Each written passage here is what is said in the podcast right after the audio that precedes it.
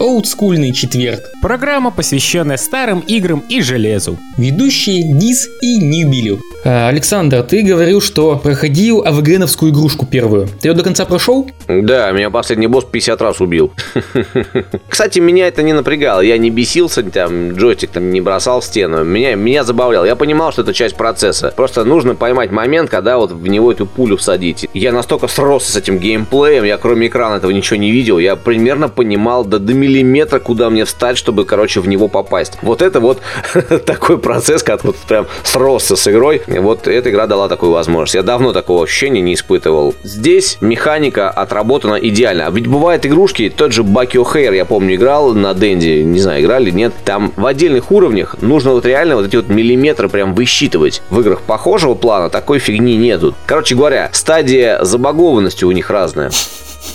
О, а ты еще в связи со стадией забагованности вспомни Battletoads для Dendy. Вот уж где высшая клиническая стадия. Явно, что АВГН игрушку проходили десятки тысяч раз, прежде чем ее выложить в Steam, потому что, я говорю, она в какой-то момент где-то кому-то может вообще непроходимой показаться. Но там все это реально можно вот эти вот интервалы поймать, где ты можешь нормально, короче, выжить и попасть во врага. А в том же Bacchio Hair нет. Там есть моменты, где ты просто вот после миллиона раз сдохнул и один раз ты реально смог попасть. Это чисто вот такой рандом какой-то. Ну, мне кажется, что здесь все-таки проблема в том, что игра была плохо протестирована на начальном стадии. Не, ну смотри, в случае с игрой АВГН все-таки, мне кажется, тут есть еще и другой момент. Как мне кажется, там вообще рандому не место. Не, ну конечно, в нее можно играться так чисто по фану, там с лайфбаром, жизнями, побегать, пострелять, какая-то вариативность, но в принципе там все заточено под идеальный тайминг. То есть заранее просчитав там все паттерны врагов, все свои перемещения, можно действительно идеально вот так вот проскочить этот уровень от начала и до конца. И если как бы заучить определенную последовательность действий, как бы этот результат будет всегда одинаково повторяем. Нету места для какого-то случайного, так сказать, события. Как в том же Ghost and Goblins, например, для Dendy, где там птица может с одной стороны лететь, с другой стороны лететь. Но вот именно в игре АВГН, мне кажется, высший пик мастерства — пробежать от начала игры полностью до конца, не потеряв ни одной жизни и даже не получив удара. И в принципе под это и идет расчет всей игры. Но это, безусловно, по желанию самого игрока. Можно и упростить себе задачу. А это вот мы возвращаемся к вопросу о челленджах. Кому-то просто, видимо, нравится вот именно сам процесс. Те же самые спидраны, ну, достаточно давно же уже появились. То есть это такой отдельный сегмент в гейминге. Ну, у меня, допустим, такого нет. Ну да, пожалуй, вот именно спидран как раз и есть один из таких видов челленджей. Кстати, о спидранах. Ладно, там игра АВГН, там понятно. А вы вообще играли в такую игру, как Super Meat Boy? Да, я пару миров там прошел. Она прикольная. Ну так в чем, короче, суть? Игра эта сама по себе, ну, в разы сложнее игры АВГНа. И это если только говорить о, скажем, просто прохождении, там, не брать в расчет этот темный мир, где уровни намного сложнее. Просто прикол в чем? Вот, к примеру, даже у Василия Гальперова, может, знаете, на СтопГейме он ведет рубрику э, «Разбор полетов». Так вот, у него было видео, где он пытался один уровень пройти. Там это прям, ну, такое, конечно, немножко постановочное видео, но там даже прикол был в том, что он рассказывал, что пытался применить программу, которая снимает паттерны нажатия клавиш, и даже она там косячила, то есть там какая-то, грубо говоря, доля секунды, и все. Даже прога не срабатывала. Это насколько от игрока требуется точность, то есть это просто, не, не знаю, это... Это жесть. Да, это просто жесть. Ну так вот, на Ютубе, безусловно, сегодня можно найти огромное количество спидранов по этой игре. То есть действительно, люди без всякой потери жизни от начала до конца пробегают реально все уровни на скорость. Причем так довольно конкретно видно. Ну я хотел бы сказать, что как уроки года тренировок, но что-то близкое к тому. И вот я, знаете, смотрю на это и как бы в толк взять не могу. Кто реально потратил жизнь зазря? Тот чувак, который все это тренировался делать ради того, чтобы выложить на YouTube этот сомнительный с точки зрения достижения высшей цели результат? Или я, который это смотрит и еще даже в душе немножко завидует. То есть да, вот кажется вроде безделица, пустая трата времени, но все же что-то за этим стоит. Да я думаю, за этим стоит то же самое, что и у всех остальных. Степень интеграции в игру у всех разная. Кому-то хватает там десять минут поиграть, допустим, в неделю, а кто-то меньше пяти часов в день там не может, чтобы не поиграть. Все зависит от отдельного проекта, от отдельного человека. Тут факторов миллион на самом деле. Но я к тому, что вот эта ниша спидран, она, естественно, имеет свое право на существование, потому что действительно очень много игр, которые можно пройти гораздо быстрее, чем ты думаешь вот изначально. По-моему, даже я знаю, что проходили те же Fallout, Fallout вот намного быстрее, чуть ли, по-моему, вообще не без убийств до конца. Это для меня, например, было вообще удивительно. Это челлендж. Человек ставит перед собой цель, и вот он ее добивает каким-то образом.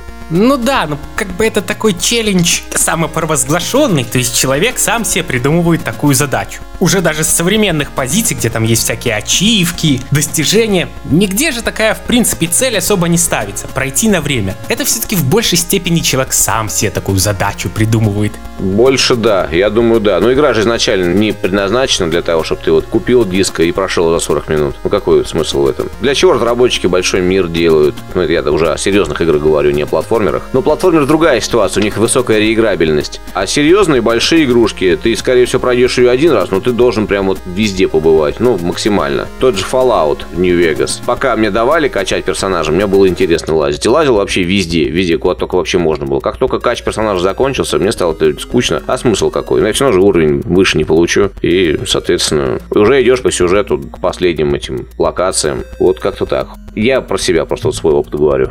Ну, как бы немного манчкинский, конечно, подход, но в принципе я тебя понимаю, я сам, если играю, что очень крайне редко, тоже примерно как-то так подхожу. А вот слушай, ты тут упоминал Dendy, Сегу, а что вообще было раньше? С чего ты как бы начинал? Что было до этого? До этого Микроша был у соседа. У меня даже ролик есть, история геймера за тридцать, где я рассказываю о своих первых впечатлениях. Это просто был космос, вот как будто ты просто в космос попал.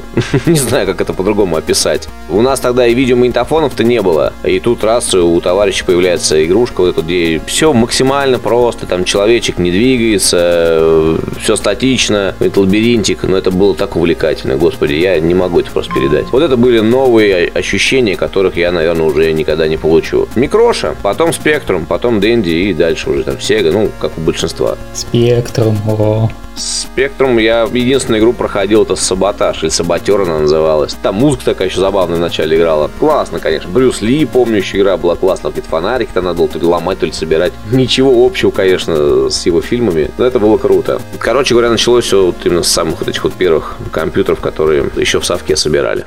Ну и тут, наверное, все-таки немножко возвращаясь к геймингу за тридцать, но все-таки смотри, какие бы примитивные не были эти игры, там, ну я уже про графику молчу, но все равно же они затягивали. Тот же просто, казалось бы, Пакман, простейшая, примитивнейшая игра, но мне тоже можно было залипать. И вот в связи с этим мне все-таки кажется, что раньше, раньше, у старых, так сказать, олдовых геймеров было куда как больше фантазии. Я могу сказать, что в современных игрушках фантазия, в принципе, отключается, потому что за тебя все уже нарисовали. Тут нечего придумывать. Не, ну ладно, нечего придумывать. Это как бы одна сторона медали. То есть, ладно, ты видишь схематическое изображение того, что голова тебе дорисовывает. Но уже тут и в самом геймплее, скажем так, ключевое отличие, что, на мой взгляд, проблематично. То есть ты уже больше не играешь в игру, как вот на прохождение, садишься, сродняешься с контроллером там, или кто там на чем играет. А как бы больше смотришь такое кинцо. Ну нажми кнопочку, когда надо. Уже меньше от тебя что-то зависит.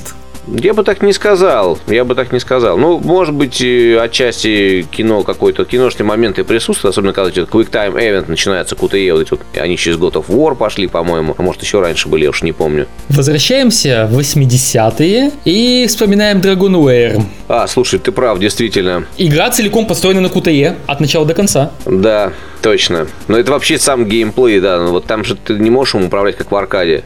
Не, ну извините, Dragon Slayer это одна игра. Ну там я согласен, что были какие-то аналоги, но их там, наверное, по пальцам можно пересчитать. Да и потом там суть этого кью ти и совсем не та, что сейчас. Вы возьмите современные игры, куда это кью ти и пихают. Квесты, к примеру, Шерлок Холмс, там гонки, Need for Speed Run, даже там есть кью ти и. И причем, если опять-таки сравнив с Dragon Slayer, там-то кью ти и было совсем не то, что сейчас. Я согласен, согласен, да. Сегодняшний кью ти и гадство в том, что тебе говорят, какую кнопку нажать. То есть вся игра заключается в том, чтобы просто тыкнуть, что у тебя на экране. Ну вот именно, это просто какая-то такая игрушка на реакцию. Высветился X, оп, успел нажать X, ну отлично, победил. Не успел нажать X, ай-яй-яй-яй-яй-яй. В том же Dragon Slayer все было построено немножко не так. Да, это, скажем, кью ти и, наверное, Quick Time Event. в классическом его понимании. Но там же была какая-то вариативность, то есть там мало того, что должен был просто вовремя реагировать, но еще и, скажем так, выбирать правильное направление. Выбери, успей, угадай, что нажать тебе, черт побери, потому что подсказок нет, да. Я до сих пор из-за этого не могу в нее играть, не понимаю, что от меня эта игра хочет, меня первый же камень там убивает.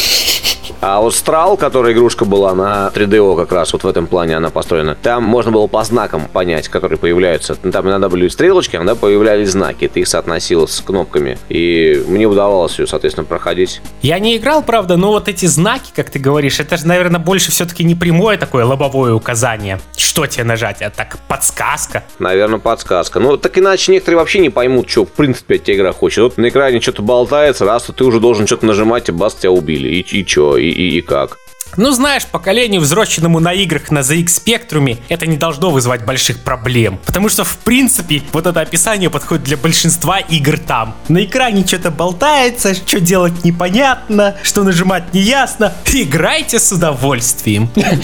Сложно вот так вот сказать. Человек, допустим, на тех же саботерах спектрумских, хардкорных там этих боевичках вырос, и тут раз ему включи ему Dragon Slayer. Да он так скажет, да чё, чё за дерьмо? Пять раз одно и то же, и, и, и что, куда? Я уже, я уже ладонью все кнопки нажал, блин, и все равно ничего не... Я думаю, это разное состояние. Ну, не знаю, не знаю. Экспериментально сейчас-то уже никак не проверить. Но все-таки, если какое-то сравнение проводить, то тут, наверное, надо какой-то такой параметр ввести, типа user-friendly. То есть, насколько максимально близко и упрощено прохождение на такой механике игроку. Я как-то с трудом могу это объяснить, но вот могу привести пример. Ну, я думаю, все слышали о такой игре, как Командос. Ну, тоже классика в своем роде. Так вот, я в детстве, будучи нубом, в нее играл, ну, реально по-тупому. То есть в лобовуху шел, вызывал на себя все отряды, ну, эти патрули, которые ай полиц-то, ай полиц-то. Отстреливал их. Готово, миссия пройдена. То есть стелса у меня там было минимально. Ну, где-то там чисто по фану этот стелс был. Ну, миссии, естественно, были, где тревогу поднимать нельзя. Ну, всю игру я, в принципе, так проходил на дуру. Вызвал, расстрелял, вызвал, расстрелял. А уже позже обратил внимание на такую вещь, как дизайн уровней, используя еще всякие фишки, там типа как приманку зеленого берета, еще что-то, что все можно проходить полностью в режиме стелса, особо этих тревог не подымая. Очень аккуратненько там проползти, того снять, туда залезть. Но как бы игра одна, но добра, юзер-френдли, как я говорю, и к полным нубам, которым лишь бы вот поиграть, особо не заморачиваясь, и в принципе людям, которые хотят тактически проходить. Хотя если опять-таки тактически, ну правильно как бы проходить, игра за занимает на порядок больше времени.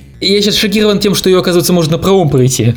А я в свое время был шокирован, что ее, оказывается, не надо напролом проходить. Ну и вот я просто к тому, что как бы вот эти два пути, которые мне видятся. Либо вот так вот просто все в тупую упрощать, реже под корень, жми кнопку, которая на экране, и типа будет тебе счастье. Или все-таки делать какую-то вариативность с расчетом на то, что и нубы поиграют, и те, кто хотят, там, не знаю, челленджа, удовольствия от игры, от самого процесса, от решения загадок. То есть сейчас такого уже, по-моему, нет. То есть сейчас вот, по-моему, все идет к тому, что в основном все коридорно, по прямой, а вот такой какой-то вариативности нет. Есть такой в последнем Splinter Cell. То есть я был удручен тем фактом, что нет там нормального стелса. Ну, он, он есть, но как стелс он там никакой критики не выдерживает. А именно в чем была фишка Сэма Фишера, то, что ты из темноты там врагов выхватываешь и все, и там ломаешь им шею, и прячешь там все это. Там можно было просто встать из укрытия, из авто, с автомата положить полотряда. К сожалению, появилась такая фигня. И, кстати, в Хитмане в последнем, по-моему, в Absolution, в предпоследнем, можно было тоже так сделать. Нежелательно, но можно было.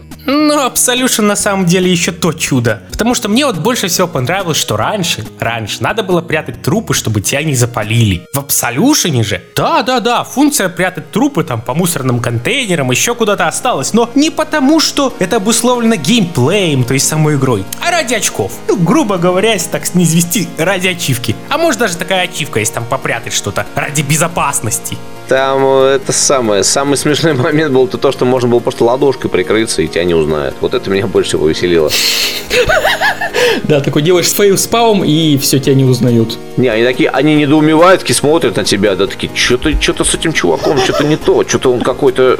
А ладно, пускай идет, короче. Фиг с ним, что он там весь рукава в крови. Лысый со штрих-кодом. Где-то я его видел, не могу вспомнить. Ну ладно, пускай идет. Нет, так ладно только это. Мне больше прикалывало то, что, ну скажем, переоделся ты в уборщика обычного улиц. И чего-то ни с того ни с сего все другие уборщики начинают тебя палить. Где логика? Логики здесь нет, а те же полицейские, он же уже успел там в предыдущих миссиях где-то наследить, и у них какая-то примерная должна быть ориентировка. Ну, чувака, штрих-код на затылке. Ты много таких людей знаешь? Не, ну ладно, там штрих-код на затылке. Скажем, это игровая условность, он там парик надевает, хотя в игре это не нарисовано. Это ладно, но я про то, что, скажем так, переодеваясь в определенный класс юнита, все юниты этого же класса тебя начинают резко палить. И главное, уборщики, ну я не знаю, то есть с какого? Полиция, как ты говоришь, с ориентировками совсем не может его выпалить. А вот именно, именно уборщики. Вот где все Коломбо-то затаились. Не, ну может быть это все уборщики из одного ЖЭКа, и он тебя не узнал и понял, что ты там. Или там семья работает. У них там горизонтальная стратификация, они не растут, короче, карьерно, они только чисто все уборщики, короче, да, династия. Но внимательных.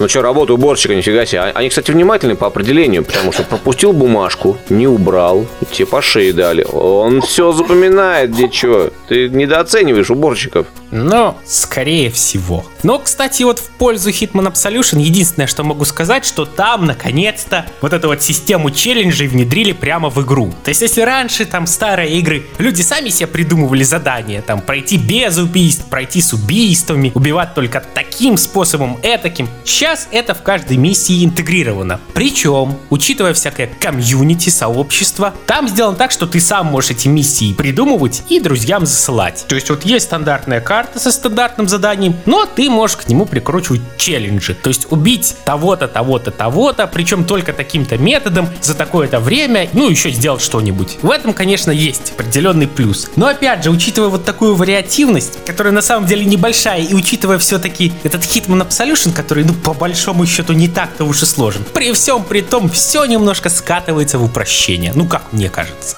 Опять же мы возвращаемся ко всеобщему оказуаливанию. Просто сейчас даже, наверное, какие-то серьезные претензии из-за этого предъявлять, наверное, не имеет смысла. Все направлено на то, чтобы как можно больше людей вовлечь в игру. Откуда те же самые популярности набрали эти все эти фермы, все эти в социальных сетях игрушки повсюду. И люди, даже кто не играл никогда, сидят, шарики там в три в ряд собирают или там овечек кормят. Ну, естественно, донат обязательный. Ну, как обязательный, желательный. Ну, да, да, донаты, опять же, те же самые. Как для какой-нибудь домохозяйки. А они другого геймплея не знают, они считают, что это нормально. Ну, нормально. Тут опять-таки понятие, что значит нормально. Я вот как уже приводил пример, тот же Пакман. В принципе, какой бы простой игра ни была, ну, казалось бы, уже по современным меркам, но в свое время, когда она была актуальна, в нее можно было рубиться часами. И если бы потом как бы индустрия не шагнула, и по сей день бы она была нормальной. Тут, мне кажется, больше вопрос как бы восприятия, что ли. У Пакмана сумасшедшая реиграбельность даже до сих пор. А это же аркадная игрушка, для аркадного зала сделана. Аркадные игры, они все в этом плане очень хороши. И, в принципе, они могли в теории застрять на каком-то одном уровне развития и, в принципе, дальше позволить вообще не развиваться.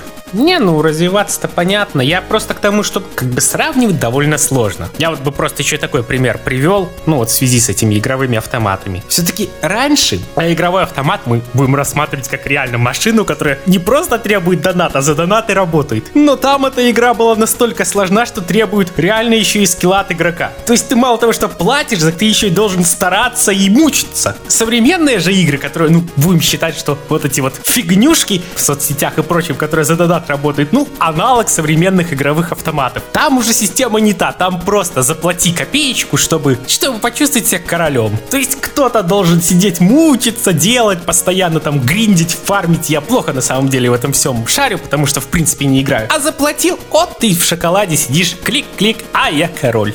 Наверное, но опять же, я смотрю с позиции отечественного геймера российского, который не был искушен. Он начал искушаться только в начале девяностых. Не с чем нам было сравнивать. Мы отстали на десять лет. Я тут недавно тоже в комментариях тут с одним человеком мы общались, где-то под видео. Короче, началось все с претензий к компании «Степлер», что они, мол, впаривали пиратку и что все это выставляли как лицензионную продукцию. Я говорю к тому, что не было бы новой реальности, не было бы того самого геймерского сообщества, которое мы имеем на данный момент. Оно как бы изменилось, но старт был дан именно тогда. Сейчас можно это анализировать по-разному. Цели, они поставлены, добились с лихвой. Люди заинтересовались, и вот сейчас, спустя там двадцать лет, оно стало частью нашей жизни. Ну, ребят, не знаю. Мне что-то кажется, что если бы не было Степлера, то святое место пусто не бывает. Ведь эти клоны-то появились тайванские в Польше, еще где-то продавались они раньше, чем у нас. Просто первые решили завозить. Не они завезли, кто-нибудь другой бы завез. Ну так, положа руку на сердце, перефразировать, не одни прохиндеи, так другие плавочку облюбовали. Ну то есть ребята со Степлера начали раньше пиар-компанию, раньше вышли более известны. Вот мне кажется, только и всего. Степлер все равно много сделала из-за того, что они привлекли Супонева и сделали из этого видеошоу, ставшее народным. Блин, оно было популярнее, чем «Поле чудес», благодаря детской аудитории. Опять же, упоминая тот факт, что детского телевидения тогда, по сути, не существовало, и тот же Сергей начал его строить с нуля почти. Если бы не он, по большому счету, вот такой вот сильной популярности, и вот его выходов в народ, когда он там интервью ходил, брал, там эти чемпионаты устраивали, вот этого бы всего в такой массовости его не было. Вот, как вы сказали, могли прийти другие там прохиндеи, но они могли этого не сделать, и оно все равно было бы, меньший охват бы получило. Тот же журнал «Денди» новый вариант, они атаковали информационно со всех возможных сторон тогда, и это стало в том виде, в каком мы сейчас это имеем. Ну вообще, мы сейчас занимаемся таким теоретизированием, потому что они, безусловно, молодцы, ну то есть эти ребята добились того, чего хотели, и побочно того, чего, наверное, не хотели, но все равно добились. Если бы их не было, а фиг знает, может пришли такие бы энергичные, может пришли еще более энергичные, которые не рассказывали о том, что вот эти пиратские кадры же самые лицензионные. Черт знает. То, что они молодцы, факт. Что если бы их не было, все было бы хуже, не факт. Все равно не факт, что действительно могли бы вот настолько информационно этот вопрос организовать. Все-таки у нас торговля в этом плане, она имеет более стихийный, что ли, характер. То есть вот она вот продается какой-то определенный отрезок времени, потом все, интерес к этому пропадает. Любой технологии касается. У нас в России это в таком вот виде, в стихийном преподносится. А здесь это уже больше двадцати лет актуально. И что еще хотел сказать еще в защиту того же Степлера. Многие кричат, что пиратские картриджи, вот они впаривали пиратку, пиратка, пиратка. А где пиратка? Только Dendy. А их и других и не было лицензионных фамикомов. Я вообще не помню. По сути, их и никто не привозил другой. И, короче говоря, они торговали-то на Сегу и на Super Nintendo лицензионными дисками. На три дэ о у них тоже была лицензия. На Nintendo шестьдесят четыре тоже. То есть, по сути, только Dendy, который до этого уже удачно, в принципе, весь мир пиратил. Только мы, в принципе, оставались. И самой Nintendo ничего не мешало каким-то образом попытаться у нас здесь самим это все сделать, в принципе. Они просто прохлопали ушами этот момент. Случился вот такой рынок. Тут два момента. Во-первых, я как бы не наезжаю на этих ребят, потому что, ну, в тот момент действительно, да, они сделали, они молодцы, безусловно. Во-вторых, то, что не торговали пираткой, это, опять же, вопрос к нашей экономике, к нашему состоянию, благосостоянию. Потому что только Dendy реально во все края пошла. Потому что если бы они лицуху за лицензионные деньги привезли, наверное, Dendy у нас бы нифига не выстрелила. Выстрелили какие-нибудь Сюбары или кто-нибудь еще. Потому что покупать лицензию в тот момент не могли. Nintendo шестьдесят четыре, господи, Mega Drive, да даже эс эн и эс. Они были доступны только, ну, грубо говоря, мажорам. эс эн и эс прежде всего, они очень дорого стоили. Там пара картриджей и купишь, и вот тебе Dendy целая. Даже, наверное, с картриджами. Так что в этом плане, да. Экономическая подоплека здесь большую роль сыграла. Я бы даже сказал главную. Просто, ну, просто потому, что вот такое вот состояние было в стране. Не, ну, в принципе же и эс эн и эс тоже покупали. Покупали, да, но единицы. Вот нас на улице практически ни у кого Супер Нинтендо не было. Ну, в моем районе, где я вот жил, Бирюлево, в то время. У нас у пары человек я знал Супер Нинтендо, но ни у одного из них поиграть мне тоже так не удалось. Может быть, даже, кстати говоря, и привирали. Может, и не было у них этих приставок. А так были Сеги, Dendy и все. Больше ни, ни у кого ничего не было. Вот вплоть до девяносто шестого года. Ну, я оттуда потом переехал. Я не знаю, у кого там как что дальше развивалось. Но, насколько я помню, большинство людей старались все-таки компьютеры покупать потом в дальнейшем. То есть, вот этот консольный период, он, видимо, дал старт именно вот фанатско-геймерству, а потом начали все-таки вот в более серьезный этот ПК-сегмент уходить, потому что, я помню, у меня ребята там уже про Full Throttle рассказывали, про Space Quest, там вот Commander Keen. Я хочу еще тоже тут обобщить эту историю по поводу пиратства. Все-таки пиратство продает у нас консоли, продавало раньше, потому что три самые знаковые консоли девяностых. Это Dendy, Sega и Sony PlayStation. Три консоли, три удачно спираченные, и только благодаря их дешевым пиратским дискам, картриджам они стали популярны. Будь там лицензия, нифига бы, и никто бы их в таком количестве не брал. Ну тогда мне только остается восклицать: чертовы пираты. Это же целая страна могла на ПК гейминг подсесть, блин. Если бы еще компьютер можно было недорого купить в то время. Все относительно. Важное замечание, да. Ну, у нас интересный момент был, когда на улице вот э, были Dendy, мегадрайвы, двести восемьдесят шестые, спектрумы, потом сразу пентиумы. Вот такой вот сильный разброс был. Ровно у одной семьи была Sony PlayStation. Sony PlayStation-то они чипованные, но все-таки настоящие. Пираты же не производили собственные Соньки в те годы. И какой-то момент наступил, когда ты можешь купить Соньку, а можешь купить компьютер. Настолько похожа была цена. Компьютер покупали со словами: учись, сынок. Ну, понятно, как мы там учились, но это как бы уже совсем другая история. Цена, цена, цена. И в результате довольно много людей перешли с консолей на компьютеры в моем окружении, потому что цена была равная, и пиратские игрушки были, опять-таки, по цене примерно одинаковые. Я просто помню момент такой: пиратский диск на компьютер или на первую Соньку стоил двадцать рублей, по-моему, не двадцать тысяч, а именно уже двадцать рублей, а лицензионный восемьдесят или там шестьдесят, пятьдесят. И так смотришь на них, думаешь: господи, как дорого, я тут три диска обычных куплю таких. Тогда не было понимания того: ну тут один эс лежит, тут седьмой волк, какая разница? Все нормально, все играет, все работает, ну или не работает.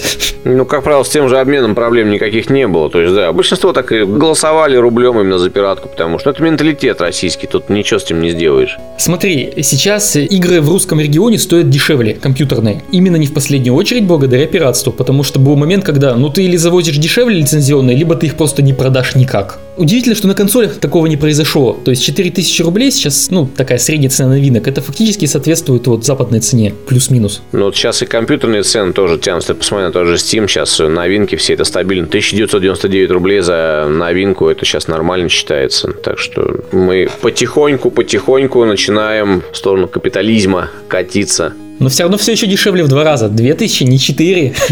Ну да, движение есть. Слушай, возвращаясь к Nintendo, что мешало Nintendo у нас прийти, а не думать так: а, там, наверное, холодные есть медведи. А ведь Nintendo все еще всерьез на наш рынок не смотрит. Ну то есть, да, консоли у нас продаются, да, у нас продаются игры, но при этом всякие топовые, ну ладно, не топовые, а игры, которые требуют большого перевода, ну там Зельда, например, та же, старые Метроиды, они официально никогда не локализовывались. Pokemon Go у нас все еще не вышел. Да он уже не актуален, какой смысл в нем? Просто я неделю или две назад видел сообщение, что игру запустили на Украине, в Азербайджане, а дальше шли страны африканские, которых я в принципе не знаю, но не в России. То есть стартануло еще в тридцати странах. тридцать, Карл, но не в России. Это все обидульки за девяностые. Безусловно, но они смотрят на наш рынок косо. Также косо мы смотрим на них в ответ. Это такая шутка про косой взгляд со стороны японцев. Капелька расизма.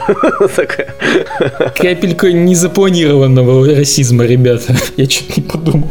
У нас к этому нормально относятся, я думаю. Если у нас до сих пор шутки про негров заходят, нормально. Ну а что, у нас так в учебнике было написано. У нас не было написано в учебнике афроамериканцев. У меня в учебнике было написано, что в Африке живут негры. А что, нормально все к этому относились. джи ти эй пять, Франклин, самый адекватный персонаж из всех вот этих вот троих. А, ты, получается, в джи ти эй пять играл? Ну и как, проходил? джи ти эй пять, да, проходил, конечно. Я проходил ее, когда она выходила только-только, вот на PlayStation три она мне досталась. Ну и как впечатление? Это Это самая первая джи ти эй, которую я играл с удовольствием, на которую я прошел. До этого ни одну джи ти эй я не играл и вообще фанатом этой серии не был. А все почему? Потому что для меня она казалась достаточно хардкорной. Я вообще эти песочницы не очень. У меня как раз любовь к ним началась как раз после второй мафии. И я решил дать шанс этой игре. И она его оправдала по полной. Я вот даже купил ее лицензионную в Steam, с удовольствием играл. Все дело в том, что во время миссии грамотно расставили чекпоинты. То есть до этого в джи ти эй такого я не помню. Просрал миссию в середине, начинай сначала. Или там под самый конец не успел. Миссия с вертолетиком. Ну это вообще притча во языцах. Вертолетик.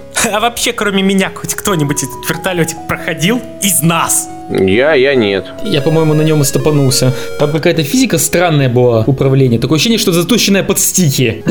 Физика вертолетика, в принципе, сама по себе странная. Когда его начинает болтать вот во все стороны, и летит он куда угодно, только никуда тебе нужно. По-моему, вообще большинство симуляторов страдает подобной фигней. С претензией на реализм, я имею в виду. Не аркадные какие-то. А, я в свое время в этом деле поднаторел. То есть я во всех этих джи ти эй, ну там Vice City, San Andreas, очень как-то приучился к этой всей технике. А там же еще катера были и плавать. И все это дело так очень мне как бы проходилось легко довольно. И с какого-то момента оказалось, что такой навык вполне себе востребован. И то есть я там друзьям и одноклассникам за какие-то ништячки проходил вот тот или иной этап. Так еще и слава вперед летела, что во, есть чувак, который за скромное вознаграждение с легкостью пройдет вам вертолетики. Но, к сожалению, с течением времени, с развитием технологий, с появлением всяких сейвов, тренеров там и прочего, такой замечательный скилл по вертолетам зазря пропал. Вертолетики уже все, уже не котируются.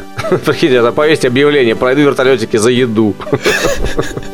Нет, все страшнее. Интернет убил востребованность профессии проходителя игр. Да, да, да. Много что мне интернет испортил, как я раньше рассказывал, он еще и видеопиратство обломал на ди ви ди. Кто-то говорит, что высокие технологии хорошо, а по мне так не всегда.